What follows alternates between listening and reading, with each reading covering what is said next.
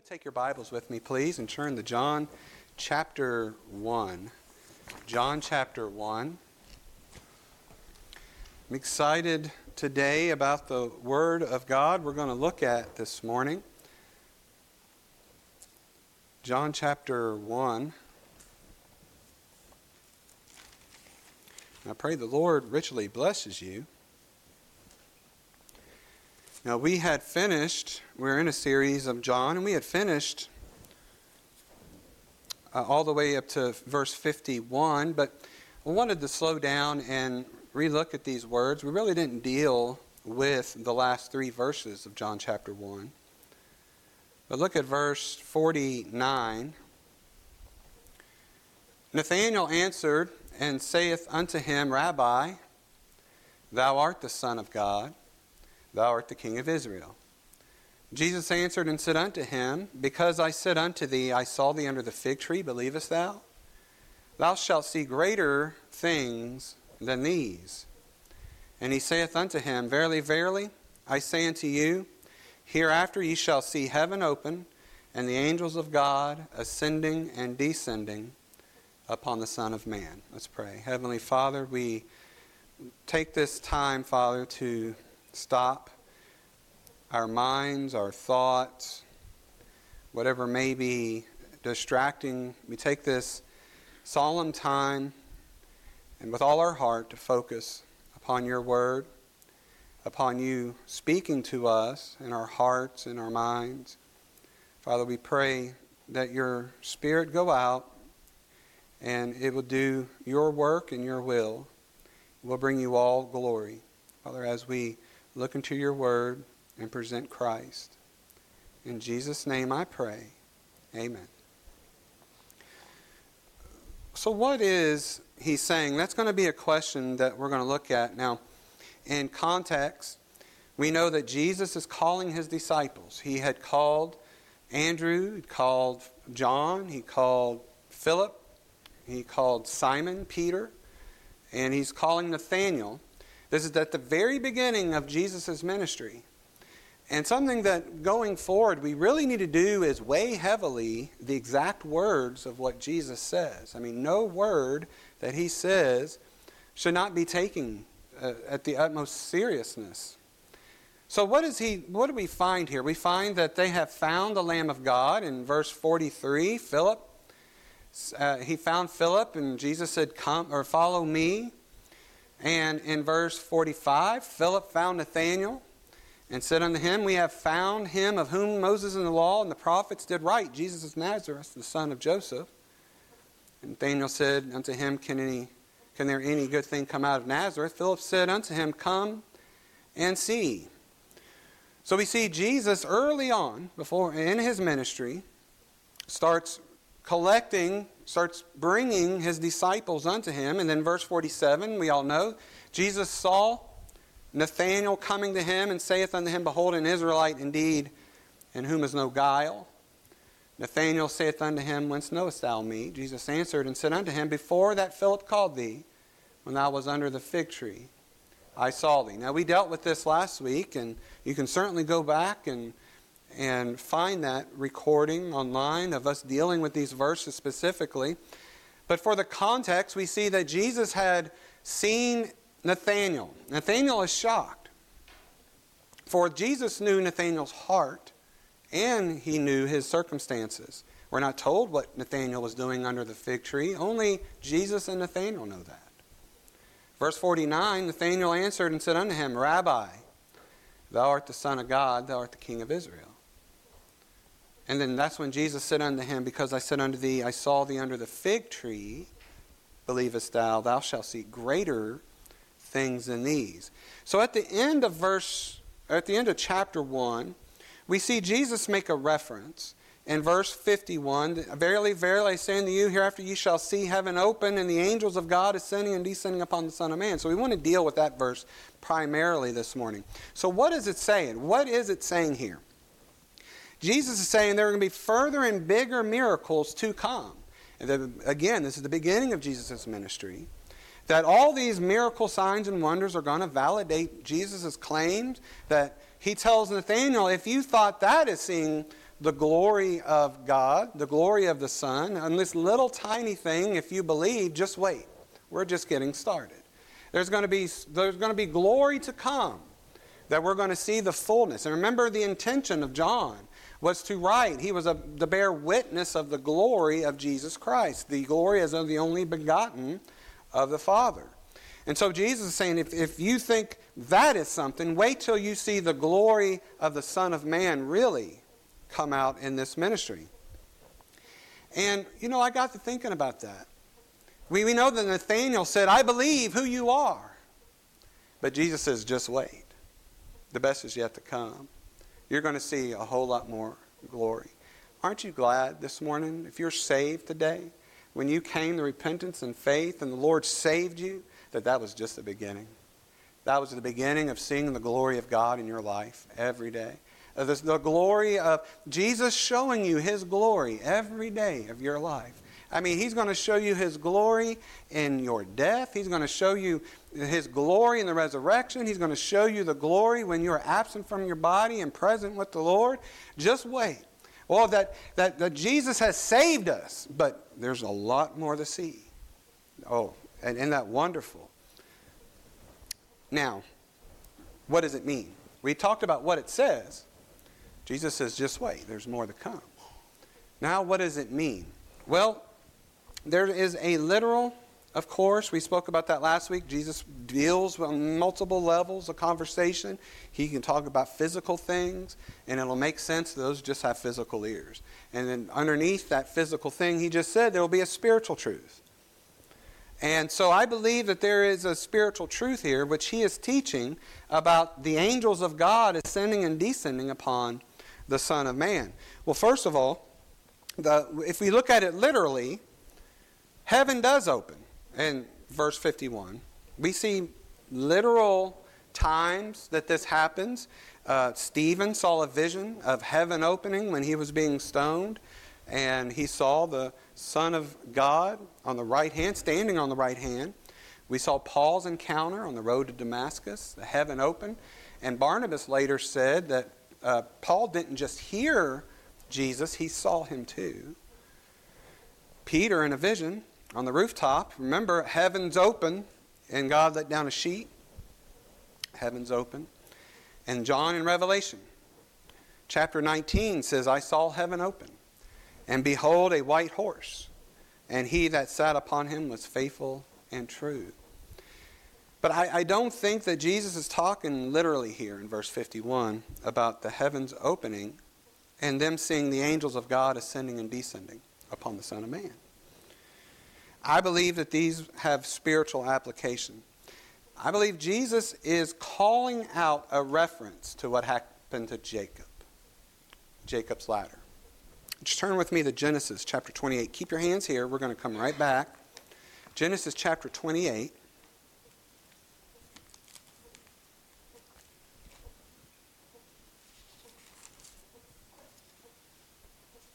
Now, to give you some context before you get at Genesis chapter 28, verse 10. Jacob had just received the blessing from Isaac. And I remember this was the Abraham's blessing. Abraham blessed Isaac, or God gave a promise to Abraham, and thy seed, they, they shall be, Isaac shall be called. And so uh, Abraham handed down the blessing to Isaac, and Isaac handed down the, the blessing to Jacob.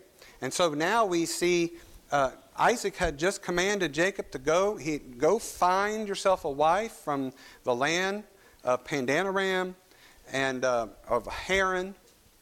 And now we see Jacob out on his own. His brother's furious with him. Esau is upset with Jacob. But now Jacob's out for the first time. He's left home. He's out by himself, and he is all alone. He's all alone, and he's afraid. But look what happens as he goes to, to rest. In chapter 28, verse 11. And he lighted upon a certain place and tarried there all night because the sun was set. And he took of the stones of that place and put them for his pillows and lay down in that place to sleep. And he dreamed, and behold, a ladder set up on the earth, and the top of it reached to heaven. And behold, the angels of God ascended and descending upon it. And behold, the Lord stood above it and said, I am the Lord God of Abraham, thy father, and the God of Isaac. The land where, uh, whereon thou liest, to thee will I give it, and to thy seed. And they shall, and thy seed shall be as the dust of the earth, and thou shalt spread abroad to the west and to the east, to the north, to the south. And in thee and in thy seed shall all the families of the earth be blessed. And behold, I am with thee and will keep thee in all places whither thou goest, and will bring thee again unto this land. For I will not leave thee until I have done that which I have spoken to thee of. Now, why did God give Jacob this vision of a ladder with the angels going up and down it? Well, God tells Jacob exactly what this is. It's a picture. Verse 15, what's the picture of? the presence of God with Jacob. You're not alone. You may feel alone. You may be afraid, but God is faithful. God is with you. And that's what he says I am with thee in verse 15. That's what it all means.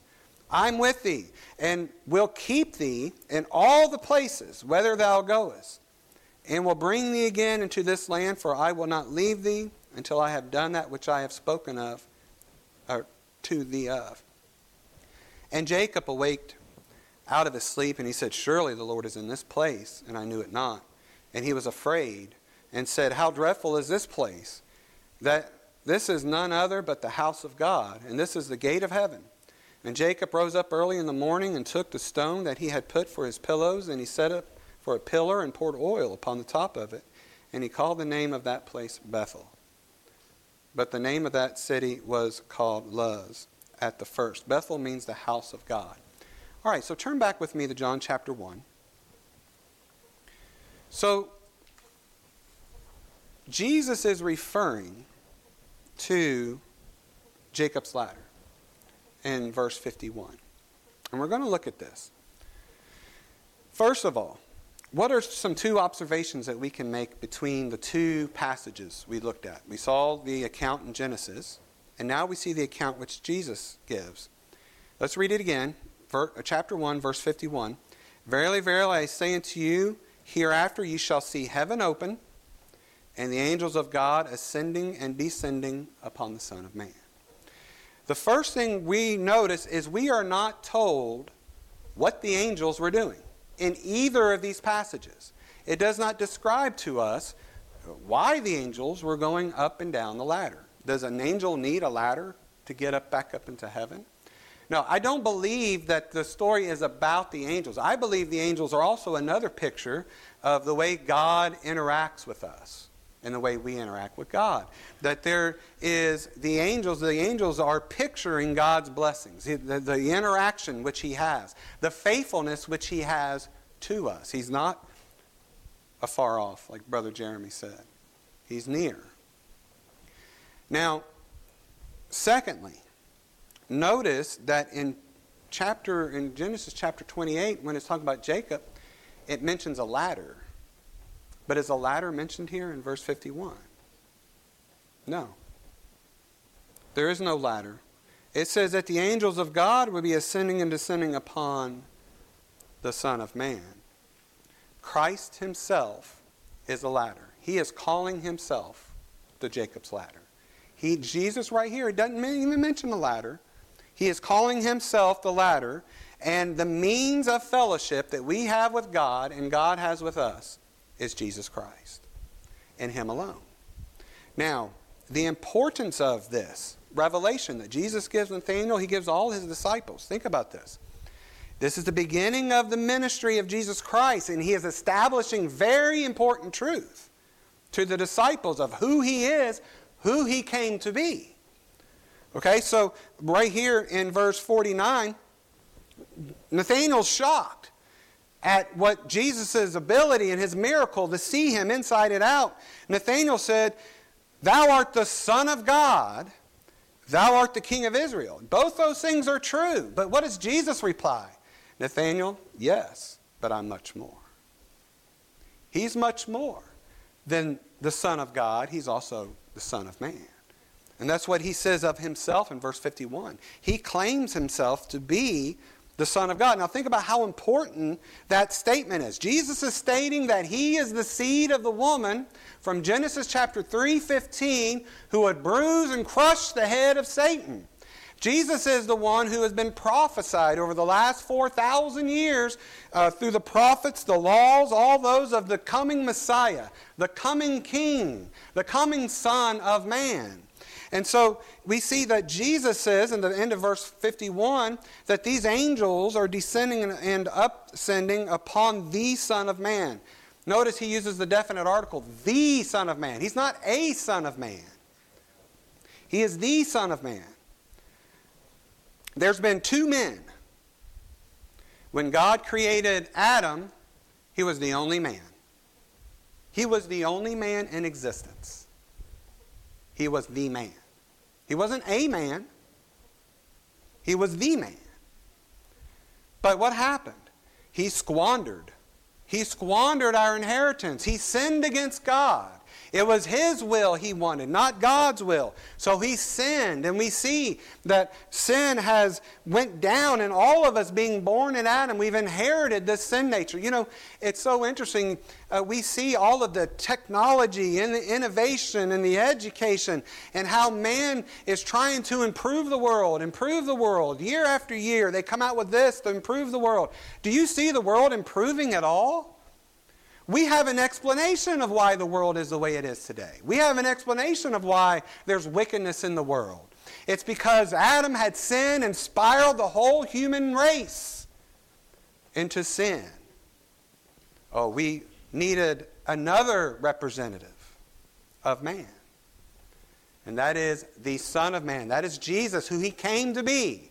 He came to be the representative of humanity. He's the son of humanity. There's going to be a new human race after him. The first son of humanity squandered our relationship. The second son of humanity has come to restore it. And that's Jesus.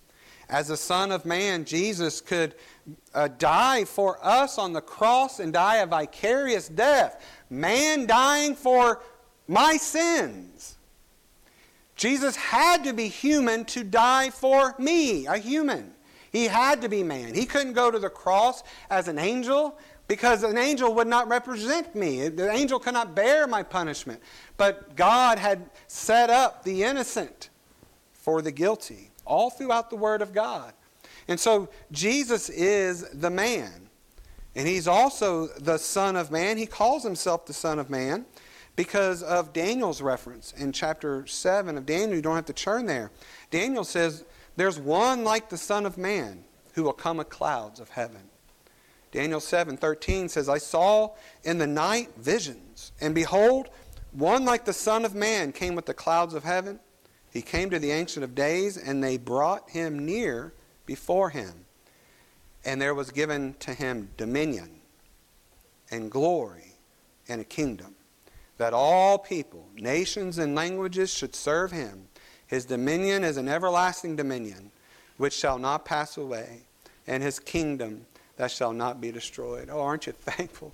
The Lord, He had come as the Son of Man. He came to represent me on the cross as a man. He came to die a vicarious death. What that means is that He died in my place as if it were me who were being punished for my sins, but yet it was Him he is the prophet. He is the one who has promised. Look, Nathanael said, Thou art the Son of God. Yes, he is the Son of God. And heaven is his throne. And, he, and Nathanael said, Thou art the King of Israel. Yes, he is the King of Israel. Who would come?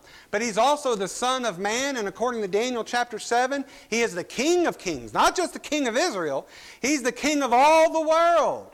Remember what John the Baptist said? He said, Behold, the Lamb of God which taketh away the sins of the world. What that means is all nations, all kindreds, all tongues, not just Israel. He's the Lamb of God. He's the King of all the world, and his dominion and his kingdom has come. This is the Son of Man. Oh, it's so important with the weight. Jesus calls himself. He claims that for himself. That's who he is. Jesus is the true Jacob's ladder. Now, when you think about a ladder, in Jacob's dream, that was access to God, wasn't it? And that was God's access down. Jesus doesn't mention the ladder, he mentions himself. Jesus says, I am the way, I am the truth, and I am the life. No man goeth unto the Father but by him. Jesus is the only ladder to reach glory. Jesus is the only way. Now, think about this with me. You know, a lot of people will be like, oh, I don't like the exclusivity of that statement. Well, think about what all Jesus did. Jesus is the only way. It's been proven over and over. First of all, Jesus was chosen by God to be the Savior. 1 Peter 2 4 says that to whom coming as unto a living stone, disallowed of men, but chosen of God. He was precious. Jesus is the only one to have come from heaven and returned there. That's John 3:13. No man hath ascended up into heaven, but he that came down from heaven, even the Son of Man, which is from heaven. Jesus is the only person to have ever lived a perfect life. In Hebrews 4:15, that he was pointed, he was tempted in all points like we are, but yet without sin. Jesus is the only one who qualified and who executed to be the sacrifice for sins. In Hebrews 10:10, but the which well, we are sanctified through the offering of the body of Jesus Christ once for all. But this man, after he had offered one sacrifice for sins, forever sat down on the right hand of God. Of God. Hebrews 10. Jesus alone fulfilled all the law and the prophets, all that pointed to him. Remember, this 4,000 years, these prophets weren't all in one day. All the prophets were spanned across time. Jesus is the only man who's ever fulfilled all of those prophecies and has fulfilled all the law. Jesus is the only one who has conquered death. In Hebrews 2:14, I love that passage and if you're with us on Hebrews on Wednesday night, you know we go there often. He says this For then, as much then as the children are partakers of flesh and blood, that word partakers is a different word. It means that it is by nature you are a partaker of flesh and blood because that's your nature. You are a partaker of the things of the flesh and blood because that's your nature. What, did, what happened? He also himself, Jesus, took part of the same. And that means that Jesus, a different Greek word, that means that Jesus took part of flesh and blood, which was against his nature. He took upon us the form of a servant. He was in the form of God and thought it not robbery to be equal with God. Jesus is eternally God. That's his essence, his nature, who Jesus is. But he took upon himself the form that was against his nature, he took on flesh and blood. So, what did he do after he did this? That through death, Jesus became obedient unto death, even the death of the cross. Through death, he might destroy them that have the power of death. Oh, death did not belong to Jesus. Death was not something that Jesus would have to endure. He came down because he loved you and he endured it for you. And he conquered death. And it goes on to say, so that he might deliver them who through fear of death with all their lifetime subject to bondage. Well, you, you know, Jesus knows your fears. He knows our weaknesses. He knows our futility. He knows when you've gone for scans and you don't know the results and and Lord, you know my fear, and it's the death, the fear of death, the things that are weighing on you. He took that fear away if you are one of His. Because if you look to Him, you'll have peace. You'll have peace. He took it away. We have victory, just victory in Jesus. My Savior forever. He's the only person. Jesus is the only person, man, who has taken away and conquered death. Jesus is the only mediator between God and man. There's no earthly priest, there's none of that. I go to God through Jesus Christ. He's the ladder. We don't have an earthly priest to get me to the ladder, to get me to Christ. Jesus is the ladder. Jesus is the way, our access to heaven. He's the connector. It says in 1 Timothy 2 5, For there is one God, and there's one mediator between God and man, and that is the man, Christ Jesus. Jesus is the only man that God has ever highly exalted. And going to have a name above every name in Philippians 2 9. That at the name of Jesus, every knee shall bow, every tongue shall confess that he is the Lord to the glory of God the Father. God has highly exalted him. That's the only man that God has highly exalted. Also, Jesus promised, and he's the only one who can do this. Jesus has promised that whoever believe in him will have eternal life. And they'll be saved. That's the only man who can do that.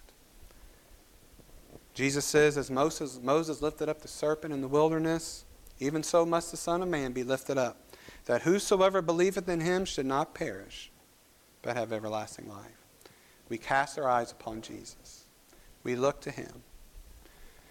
Third, I want you to also notice without this ladder, there'd be no access to God. None. Ephesians 2:12, you don't have to turn there. That at the time ye were without Christ. What did it mean to be without Christ according to Ephesians 2:12?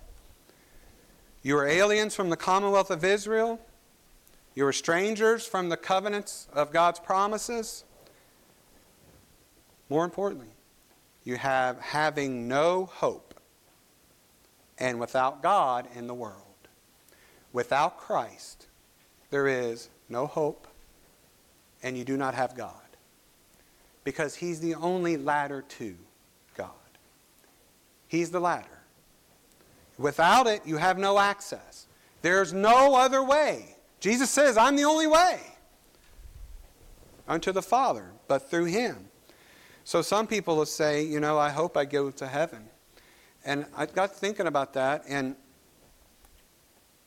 what is your hope based on?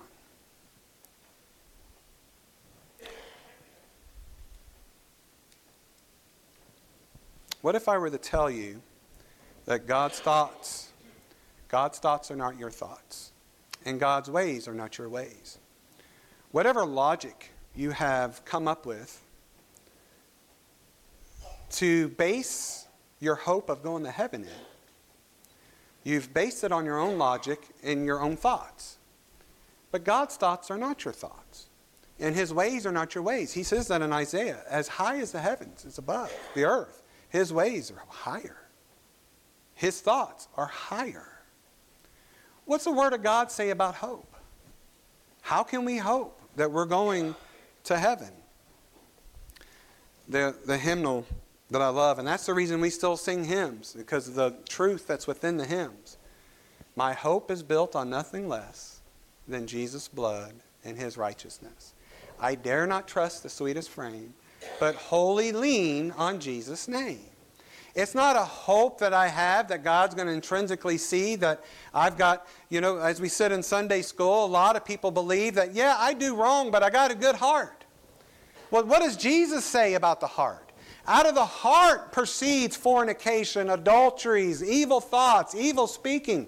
When, when, they, when they were trying, when they were eating without washing their hands, and they were saying, hey, it's defiling what, what's going in the mouth. Jesus says, no, it's what comes out of the mouth that defiles a man. What comes out of the mouth? Your heart. What leads your steps? Your heart. What determines your desires? Your heart. Jesus says that the heart, or the heart, is desperately wicked. Who can know it? But we see Jesus, or Peter had said, We've been begotten again into a lively hope. Oh, the hope that we have in Christ Jesus. In Romans chapter 5, if you were to have any kind of hope to go to glory, Romans chapter 5 says this Being now justified by his blood, we shall be saved from wrath through Him, through Jesus. He's the means, He's the connection, He's the way. He's the way to be in the presence of God. He's our reconciliation, He's our go between, He's our adazement. We're justified by His blood, by His sacrifice, and His good, His work the person and the work of Jesus Christ, of all the value, salvation, the glory, all eyes, even history looks to his effect that he had upon the cross, the accomplished work of him, all since day one. Genesis chapter 3 says he's going to crush the head of Satan, and that your seed will have enmity with the seed of Satan. And we see this all through time. But we see that Romans chapter 5 says this is the real hope. It's the hope which God gives us in the death, the burial, the resurrection of Jesus Christ. Once you have repented of your sins, God opens your eyes, you see you've sinned against God, and in, before Him you stand condemned. You've got nowhere to hide, nowhere to go. God knows your heart. He knows the intents of your heart. He knows what you haven't thought yet. He knows you inside more than you know yourself. There's no you're naked in front of him as Hebrews said. All things are exposed before him. So then you say, Lord, you, you got me. You got me. Uh, one preacher said that repentance is you and God taking sides against yourself. That's repentance. Lord, you know I've sinned against you. You know I've sinned against you. But the hope that we have in Christ Jesus, we come in faith to Jesus Christ, and we look upon him, and Jesus promised that if you look upon him, you will be saved. If you call upon him, whosoever shall call upon the name of the Lord shall be saved. You've surrendered all your pride, you've surrendered all those things, and you look upon him only as your ladder to God. For if, when we were enemies, we were reconciled to God by the death of his Son, much more, being reconciled, we shall be saved by his life. Without the ladder, there's no presence of God. There's no access to God. But Jesus is that ladder. He's the go between, He's the daysman. Real quick, not only is Jesus the ladder, not only does Jesus say that He is the Son of Man, He has come to represent, to bring us to God. I mean, He brings us to God as the ladder, and He brings God to us because He is God Himself. He's the reconciliation. He's the one who has spanned the gulf that was between us and God. But in, in, if you notice, if you remember with Jacob, we don't have to turn back there, but with Jacob, he called the place Bethel because here is the presence of God. Jesus is not just the ladder, but he's the Bethel. He's the real presence of God. God in these last days. And in various ways, He has spoken unto, uh, in the past, He's spoken to us through different means, but in these last days, has spoken to us through His Son. God is not talking through natural things anymore. Jacob put a physical place. He said, You know what? This is the house of God because the presence of God was here. The presence of God is not found in any geographical location on the map today. You cannot go to the Holy Sepulchre and there find the presence of God. You cannot go to the Wailing Wall and there find the, the presence of God.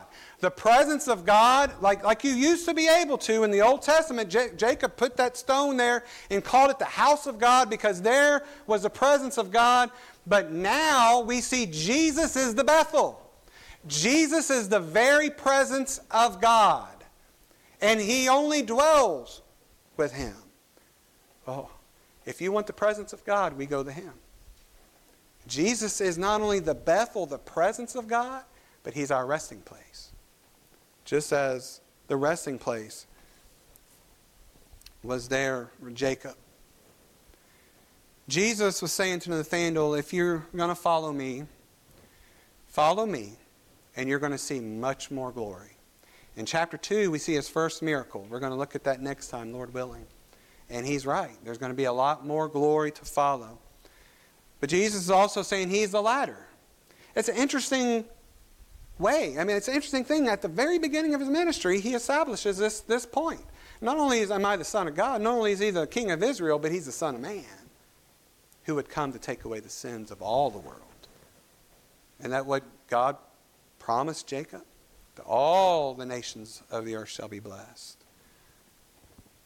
Jesus is saying in this verse, He has taken out the ladder and he's made himself the ladder of Jacob's dream.